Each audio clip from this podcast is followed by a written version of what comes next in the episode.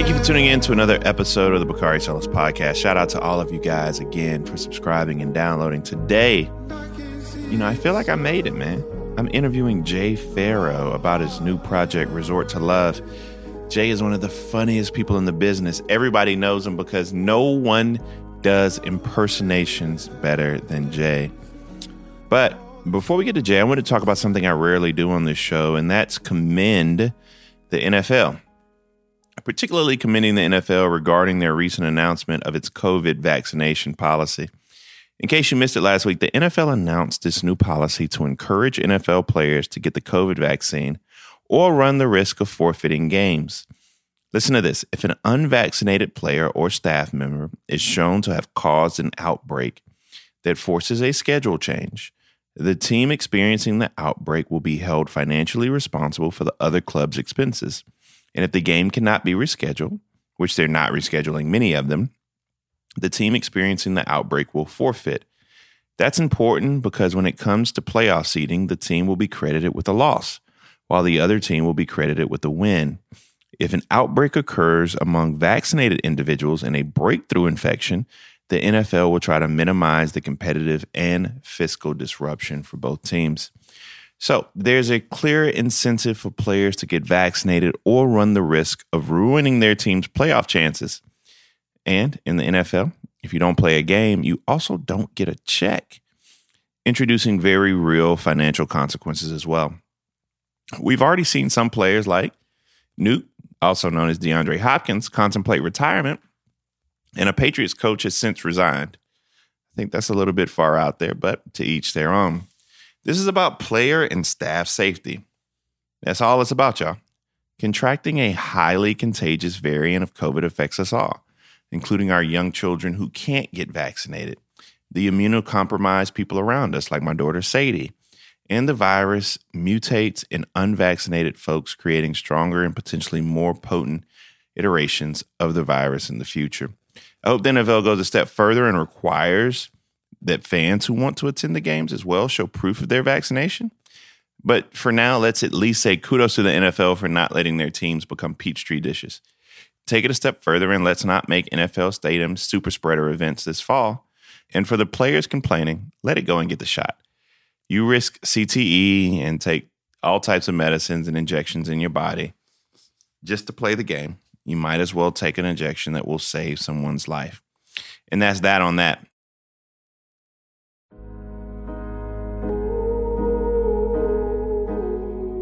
I got to welcome you to the podcast, man. I am so grateful that Jay Pharoah is joining us today as a kid from the big city of Denmark, South Carolina, where I got three stoplights and a blinking light. It's an honor to have you on, my brother. How you doing today, man? I'm good, my southern brother. How you doing? I'm good, man. You know what? Look, you, you know what? Go ahead. You know what's crazy though, man? It's funny when I tell people I'm from the South. I'm like, yo, I'm from the South. They're like, oh, where? Where you from? Where you from? Uh, you from Georgia? Where you from? From Florida? You from North Carolina? Okay, where you from? I said, no, I'm from Virginia. They're like, that's not the South. I said, yes, it is. I said, it is the South. What what part of Virginia you from? I'm that's from, the question. I'm from Chesapeake, Virginia. I'm from the southern. I'm from. Oh, you from? Yeah, you from? You from Upper North Carolina? Yeah, right. Yeah. There you go, Upper North yeah. Carolina. Yeah, you from? You from the South? That count. Thank you. That definitely. And look, I, I say this all the time, man. But I say, okay, people, if you don't believe that Virginia, where I'm from, is from the South let me ask you a question. When the Underground Railroad was running, did it mm-hmm. stop when it came to Virginia, or did they keep going because they had to keep they had to go someplace where people would be you you could be free? They were like, well, you got to keep going. I said it's the South then. I said it because y'all. One thing y'all weren't were free, so that's that's a you weren't free. No. I start each one of my episodes by having our guests walk through the arc of their career, and you've gone between television, film, and comedy seamlessly. But your career began in stand up. Talk about how stand up launched your career and how starting a career in stand up comedy prepared you for television, comedy, and film. Well, you know, um, actually it's it's kind of it's kind of funny, man. A lot of people don't know this. Even before I did stand up, what got me so comfortable with that was uh, being in theater. I was a theater kid, and I started out doing that when I was eight years old. So, you know, 15, I got into comedy, 15, 16, got into comedy, man. And, um, you know, being young and being hungry and having stage presence, that really that really set me apart. And of course, me doing the impressions because it wasn't anybody, it wasn't anybody my age doing it like that. How do you how do you get started in, in comedy? Uh, were you just a badass kid? I mean, what what how, how, do you get started in comedy at, at 16, 17 years old? Well, you know, like I said, man, it, it just I don't know. It's I went to private school when I was 15, right? Mm-hmm. When I, I, was, you know, I was I was picked on and all that different type of stuff, bullied, whatever. And so I wanted to do something different for a year. Uh, so I went to private school, man. And at 15, the, the, kids there were trying to mess with me. I said, "Oh no!" I said, "You prep, some of my bitches ain't gonna mess with me up here." I said, "No, no, no, no, no. It's a whole new tune." So I got confidence, and I would joke that I would I would cook them and and the stuff that oh, I you was, were jiving, y'all were jiving. That's what we call it. You were yeah, jiving. We were jiving. Hey, what, what they call? We call playing the dozens. That's how the old playing the dozens. That's what the old folk. Yeah, yeah, yeah. Your mama's so big, she jumped in the sky and got stuck. Yeah, yeah I got yeah. all of those. Hey, your mama, your mama belt size is equator. You know what I mean? That's so, yeah. yeah. Her blood type is her blood type is uh her blood type is I can't believe it is butter. You know what I mean? Like, you know, just so you know, I got popular I got popular at a private school, man, and I had my I had my little group or whatever, and um, yeah, I just I started I started doing stand up. I left, went back to public school the next year, and yo, I was on stage and um, uh, Virginia, the Virginia House of Comedy. I remember that it was a competition called the Virginia Idol Talent Search, and my dad put me in it, and it was like 300 people in it, I believe, and out of those 300 people, I got fourth place out of there. So that was pretty. That's not bad right there. That's good right there. It was either no, it was fifth place. It was four singers ahead of me. Four singers. I don't care what you do, man. You can tell a, you can do an impression, you can do a joke, you can make people laugh. But if you got somebody doing runs and you can't do a yeah. run, you're not gonna win, Bakari. You can't win like that. That's, I, that's... I struggle with this in my everyday. This is real talk. Like my sister is a hell of a singer. She's she's amazing. And you know, sometimes you just when the song come on on the radio, you you know, you just you just you ain't for real. Yeah. you know what I mean? Like yeah. you sitting there playing, you you know, a Adele come on or something. Hello, it's me. Yeah. I was wondering exactly all the years you like this. Then my sister come in. I tell you, I'm like, that's not even in the song. Oh man, you sound good. I mean, uh, shoot, that's one of them. One of them. Uh, one of LeBron agents about to come try to date you with that one right there. You you sound real good with that. Wait, do wait, you wait. do you? Go ahead, go, go, go. I'm sorry. Go, no, go ahead. No, go ahead. No, no. What is it about? LeBron has a. What is it? He's got a. You know, yeah, you know, his agent dates Adele now. Did you miss that whole? I do. I didn't even know that. I didn't know that. Yeah, I, I, can't be dropping current events jokes and you didn't even pick up on it. Yeah, Adele's new boyfriend. Okay. Uh, is not not Maverick, but uh, hold on, I, am about to. You got me right now. Uh, okay, I saw. Hold on, Rich Paul. There you go. Thank you. From Rich Paul is Adele's new boyfriend. Oh, okay. And this is a this is a black brother. This is a black gentleman, right? This is a black brother. This is LeBron's best friend from a long time ago. So she uh she has a whole new swag. She was at the I she was at the best she was at the match. She was at the match last uh the last match between the Suns and the Bucks. Bakari. So she would never she would have never done that. She would have never done that any other way. She wasn't going in the building. She's been she's been blessed. She's been black. she's been black. It's a different tune right there. there you go. She gonna come out singing a new song with Anthony Hamilton. It's gonna be it's gonna be good. Erykah Badu, Anthony Hamilton, Jill Scott. Just that. It's yeah. there you go. How much stand up do you still do, and do you prefer stand up over acting, or or are you gonna go back on tour? What? Tell me about it. I go back on tour uh, next month. Matter of fact, uh, August, the end of August. But I haven't really stopped working. I, I really yeah. haven't since the pandemic. And as far as stand up goes, I started back in September. And I remember it was at um the, the Magic Castle in Hollywood, man. You know because they they took a it's called the as it was called the Asphalt Comedy Show. Mm-hmm. They took it and they um they turned this uh they turned this parking lot into a they turned the parking lot into like a to a stage and everything. So it was like drive-in comedy. So I started, I got up there, man, and um, I was really, I remember I was so nervous getting on set. I'm always nervous. I remember Charlie Murphy said something to me. I'll never forget this, besides the other jewels that he has dropped. But he said, Yo, man, he said, Look, if you go on stage and you ain't nervous, you ain't shit, man. you know what I'm saying? Because you care, son.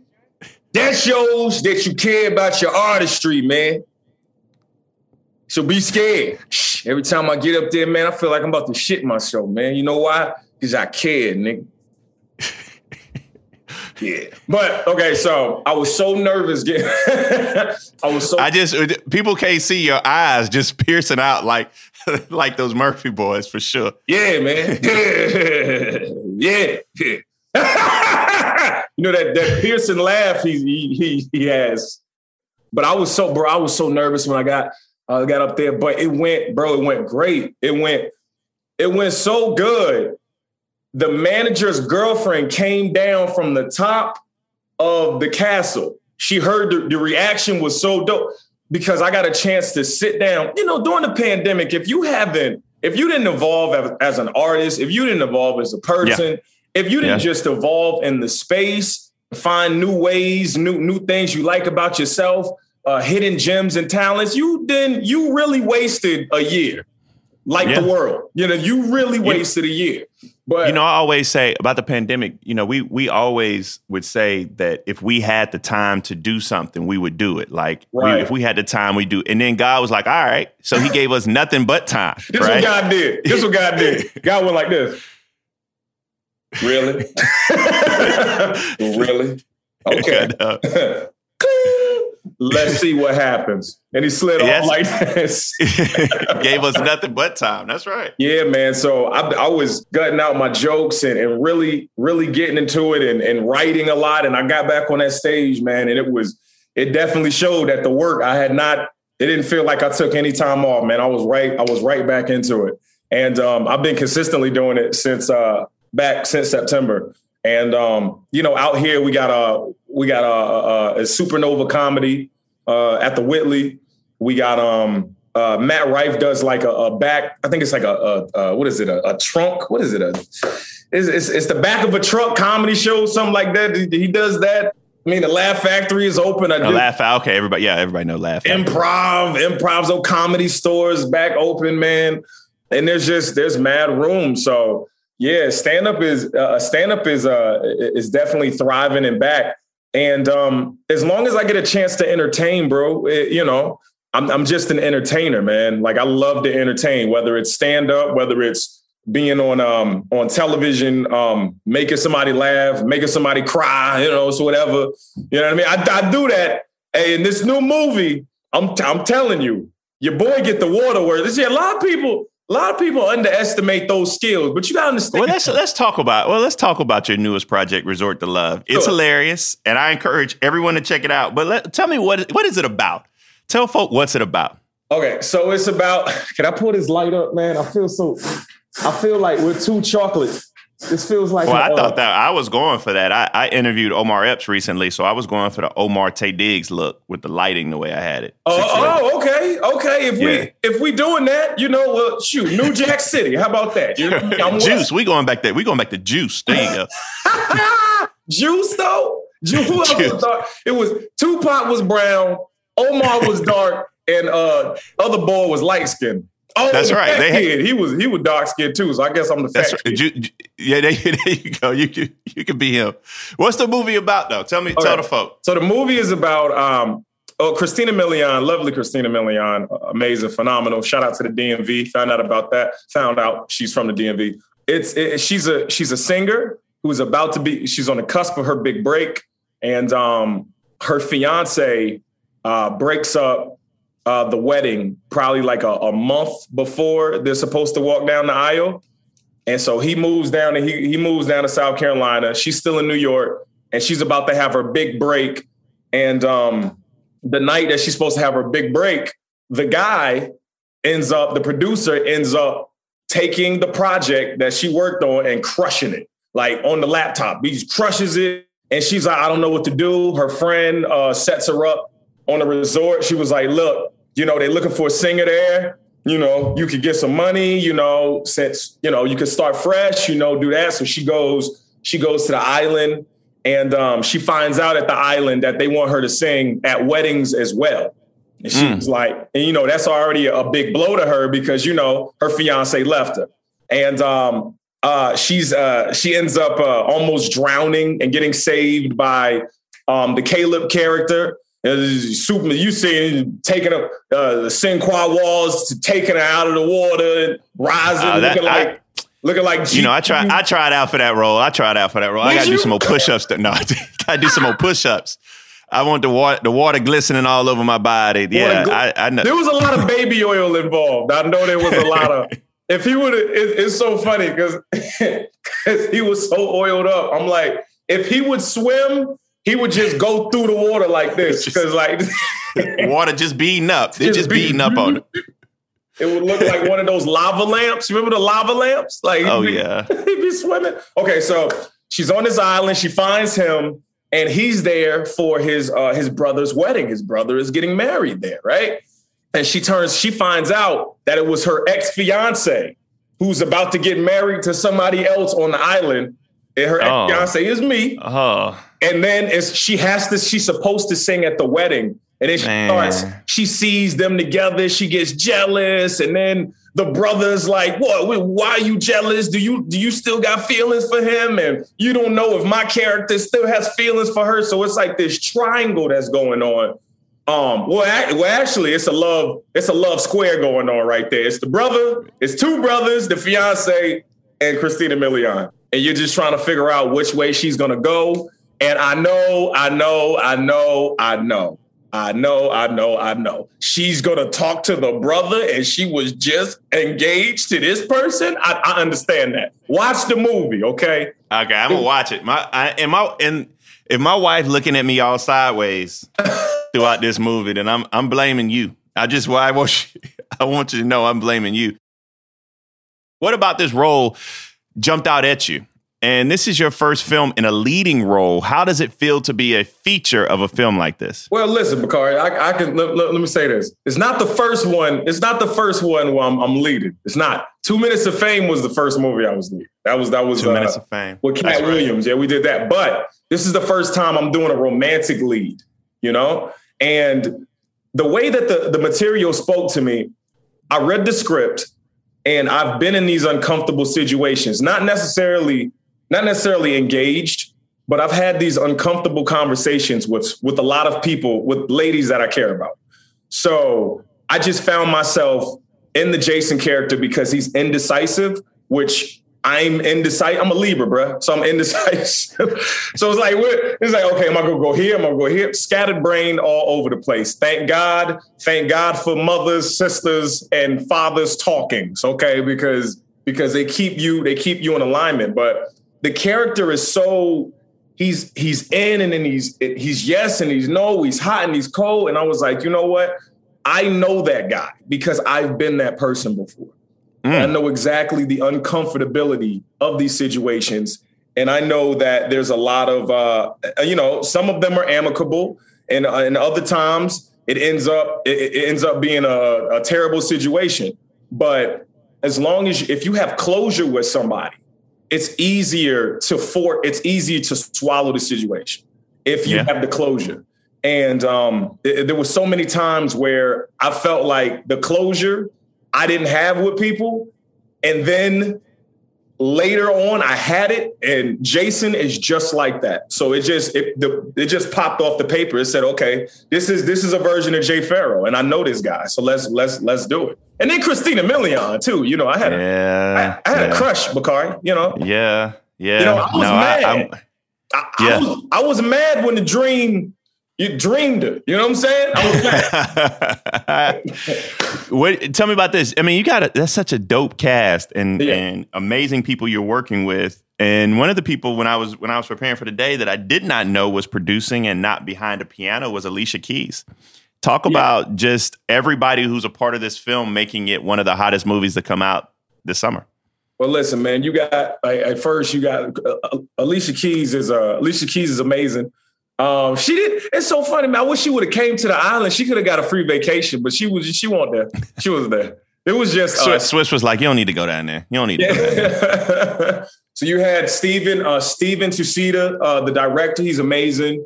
Uh, Christina Milian's dope Sinqua Walls from uh, uh, American Soul, oh, uh, yeah. Friday Night Lights, um, and, uh, and Power. He was amazing. He auditioned. We all auditioned on Zoom, you know, because we couldn't go. We couldn't go inside. uh, into offices at the time. So you really had to nail the character. If you nailed it, you nailed it, and it came through the Zoom. You had to come through the Zoom, boom, boom. You know what I mean? All I want to do was a boom, boom, boom, and a zoom, That's zoom. crazy, That's man. You you you literally auditioned for this movie via Zoom. Via How you even prepare for that?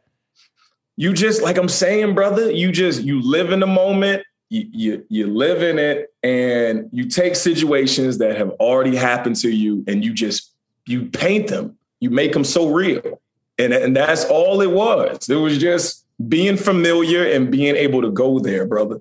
And you know, uh, I- they were supposed to uh, start filming earlier in 2020, and they they had to they had to stop.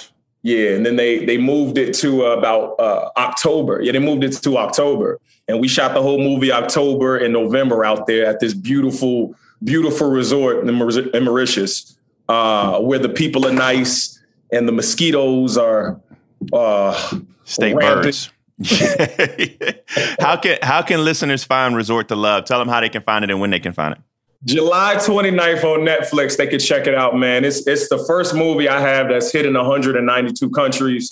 I'm Man, really we gotta. happy. So, man, listen, y'all. Who anybody who's listening, man, we gotta support Jay Pharoah in this role. I just think it's it's a cultural moment, man, that we lift this brother up and go out here and show that he can sell movies. I was watching an interview with Will Smith yeah. Uh, when he was being cast for Independence Day, and there was a question about whether or not he could play that role because black folk didn't sell internationally.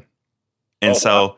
yeah, he was talking about how he wanted to break down those walls. And so I feel like this is our opportunity to help you break down those walls and and help you be an international superstar. With, with that, I mean, now because people are going to be talking about Denzel Washington or Jay Pharoah, who they want to play what role.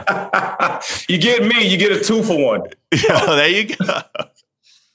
I could definitely, I definitely morph. I, I definitely have a little bit of uh there's some Denzel isms. Maybe look, look, okay. There's some slight. No, you know what? No, no, no. I'm not even gonna say that. I'm not even gonna say that. It's I'm gonna watch it. You know, we we go we go we go we go pick we gonna choose it and see. But you got your own producing and writing credits under your belt as well. Do you anticipate doing more behind the camera Yes, after sir. this comes out in terms of producing and writing and directing? And how difficult is it to transition from one side of the camera to another, or was that a natural transition for you? I mean, look, it's uh it's just all about like, okay, you've been around it when you're around something for so long and you're and you're not constantly on your phone or Instagram, social media, whatever, and you're paying attention, watching, you pick stuff up. I ask questions, man. You know, so I, wanna I wanna kick my production company off, man. I wanna get that started. You know, uh, being a producer on shows is cool, but like you're saying, uh, being a producer and owning something and have that money coming back to you, like really coming Yeah. back to you. That's the goal. And um, I see a lot of my friends, a lot of my uh, comrades in entertainment do have production companies. You got Lil Rel has one, of course. Kevin Hart has one. Nate Parker has one. Um, I've been talking. I've I've got to get on it, man. We've been talking. He's from my area, and we've been talking back and forth for years. And and I've been going to his events, and definitely cool. But you know, he was trying to get me to. He was trying to help me start my production company. So I'm going to get back on that, and I'm going to take care of that. I'm going to take care of that year. That's called that's building wealth. That's how we build wealth in our own communities. Yep. You know, I got to ask a question that I'm sure you probably get all the time. Um, but I'm not Michael. Who, Mi- Michael, you do no. Uh, who is on your who is on your stand up comedy Mount Rushmore? Oh, come on, Uh, brother. And who are your who are your four people who are on your Mount Rushmore comedy? only four? Okay. All right. Yeah, that's. I mean, they're, they're, four. They literally are four white men carved into the mountain. We can't go put Barack up there. Okay, all right. Okay. Since I can't, I would say, I would say Eddie Murphy. Of course. Come on. I would say, I would say Chris Rock. I would say Bernie Mac and Robin Harris. But I would have to put, I still got to put Dave Chappelle. Dave Chappelle is the, is a big ass eagle flying by. Just- swooping on top of it. And then Richard Pryor is just the cloud on top of the mountain, just the cloud that sits up here. So all of those people together, man, I would say that that really uh that really forms Jay Pharoah. And that's I really I really love those gentlemen. And uh, a, a shout out to if I could give a top ten, I would say Katt Williams is in there. I would say Jim Katt. Williams is so. You want to know how I know Katt Williams is a genius? because a lot of the things he says in his stand up four or five years ago, we going back to right now, like he crazy, but he was right. Yep. I mean, geniuses yeah. can predict the future, man. So, uh, one of the last questions I have before I let you go, and we'll talk about some of the things you have in the future, is you know, a favorite topic of mine when I talk to comedians is this notion of cancel culture and political correctness. Right. And if this idea of being, quote, politically correct makes stand up comedy particularly harder than it should be. You know, what's your take on this idea that comedians have to walk on eggshells now in ways that they didn't have to for fear of being canceled? I mean, I, I think it's absurd, but I, but I, I also think that, you know, you're telling a level of truth in the comedy you do. So what's your thoughts on that? I feel like the truth is needed, and I feel like cancel culture is in in a lot of ways gratuitous, especially how can you take a culture serious that's canceling things that aren't real? You're canceling yeah. cartoon, you're Pepe Le Pew and Prince Charming. When you sit like, like, come on, dog. When there's black folks to get killed every day, you got Breonna yeah. Taylor's kill. Breonna Taylor's killers still, still haven't been brought to justice. yeah, you know what I'm yeah. saying? I, yeah. I just think as a comedian, we have to look past that, and we have to we have to remember what got us to where we we are now and we got to continue to do that because that's the purest that's the purest form of comedy being yourself if it's funny say it now of course you have to come from both sides and have a um have an educated point that makes sense to both yeah. sides but attack it like that and say what you have to say and let people allow people who don't agree with you see how you think and why you would think that. Mm. You hmm. understand? You, you get what I'm saying? That's powerful. Yeah. I mean, I, I, think that we have to begin to allow some people a modicum of freedom. Now, you got the choice. I mean, I'm not saying that you should be free, to, free of consequences. I mean, you right. say some dumb shit, you, there are consequences to saying dumb shit, but right. we shouldn't be canceling folk for what they believe. You got at least two projects in the work Spinning Gold and The Adventures of Drunky. Can you even talk about those and what's next for you? Well, I just finished the movie Spin. I, I just finished Spinning Gold in New Jersey. Uh, finally, man, we started shooting that movie in 2019, and then it got shut down, and we just we just finished it this year. So in that movie, uh, it's the Casablanca Records, uh, Buddah Records biopic, where you'll follow the story of, uh, of, of Neil Bogart, and I am I'm Cecil Holmes. I'm the right hand man. Buck Reingold, uh, uh, uh, God dang it, uh, my my God, there's so many good actors in it, man. But it's a biopic, and I would say in that movie, I got my Denzel on a little bit. I, I'm just, I'm just, I'm just saying. I I studied him. I studied him. I added some of his swag to the character because there was no video footage for, for mm. that character for Cecil Holmes. There's no audio. There's no video, so it's not like I could study anything. Only thing I had was stories and how he was. And so they told me that he was the right hand man. He was always he was always there to make sure that Neil was centered. He would always center the situation. So I played it like that. Adventures of Drunky. I don't know when that movie's coming out. That's honest to God. I I just shot a movie with Gore Verbinski, uh, uh, uh Anderson .Paak, her, Ice Cube and Meryl Streep. It's, it's this animated movie that we're doing, and um, I'm one of the stars in that. And I don't know if I can give the title away for that because it's you know animations are going to take a couple of years to come out or whatever. But it's a dope project and it involves a lot of cats. That's what I'm gonna tell you. Okay. Okay. All right. All I feel, right. I feel you. And I uh, and, and you know in April, April I shot a movie with Ashley Benson. So I shot a movie. Man, are you never not working? I mean, how many here's the thing, man. You your, your, agent is like, yeah, he good. You want him? you want him Friday, Saturday, and Sunday? He booked Monday through Thursday. It, listen, listen, man. Uh, working for Family Guy now too, and uh, also Nickelodeon. I got a show at Nickelodeon. Here's oh, those family, thing. those family got checks. I, I was, I was googling them one day. Them things they could pay my student loans. But go ahead, go ahead. Look, it it baffles me when people it's not a lot. It's not a lot of people, but it's always a few dumbasses that will hit me up on social media and be like, "What you doing now? I don't even see you. Damn, where you been?" I'm like, "Where have you been? I've been you. I dropped four movies last year. What the hell were you doing?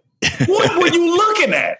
Oh, you just saw the footage with the cops, huh? Okay, all right, yeah. Sorry, that's all I did last year was get wrongfully detained. Okay, all right. Mm-hmm. I, yeah, I, I, didn't want to. I didn't even bring that up in the conversation. We don't have I, to. We, look, we ain't got to. I'm just giving perspective that through all of that bad stuff that happened, you were still working. Was still you were still working. Working by the grace yeah. of God. Because it could have turned out worse. I was like, man, I, I I knew what happened. I was like, man, don't flinch, don't flinch, don't flinch, don't flinch. When there's four guns pulled out on you, uh, Bakari, in any situation, you know the gangsterness just leaves. There's it no just leaves. You just you be like, man, I I sorry, I sorry, yeah. I sorry. Okay, I don't know what I did, but we can work it out. we, can, we can work.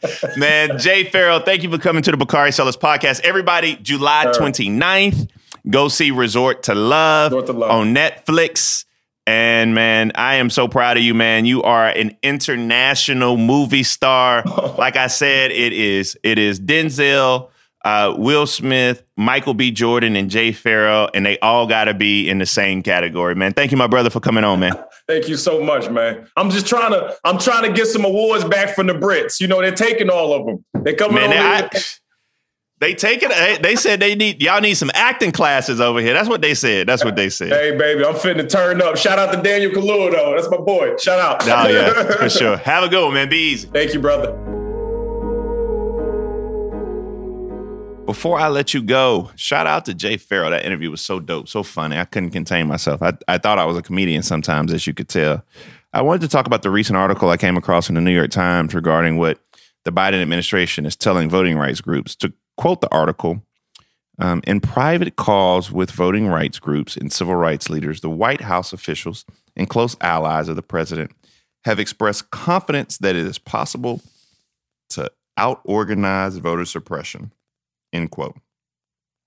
Now, this is all happening as President Biden gives great speeches about voting rights, but doesn't actually push, even privately, for real changes to the filibuster, like a carve out, for example, for matters involving fundamental constitutional rights like voting rights. And this begs the question why would Biden not fight for these changes to the filibuster, knowing that Democratic majorities hang in the balance next year and his own electoral fortunes hang in the balance in 2024?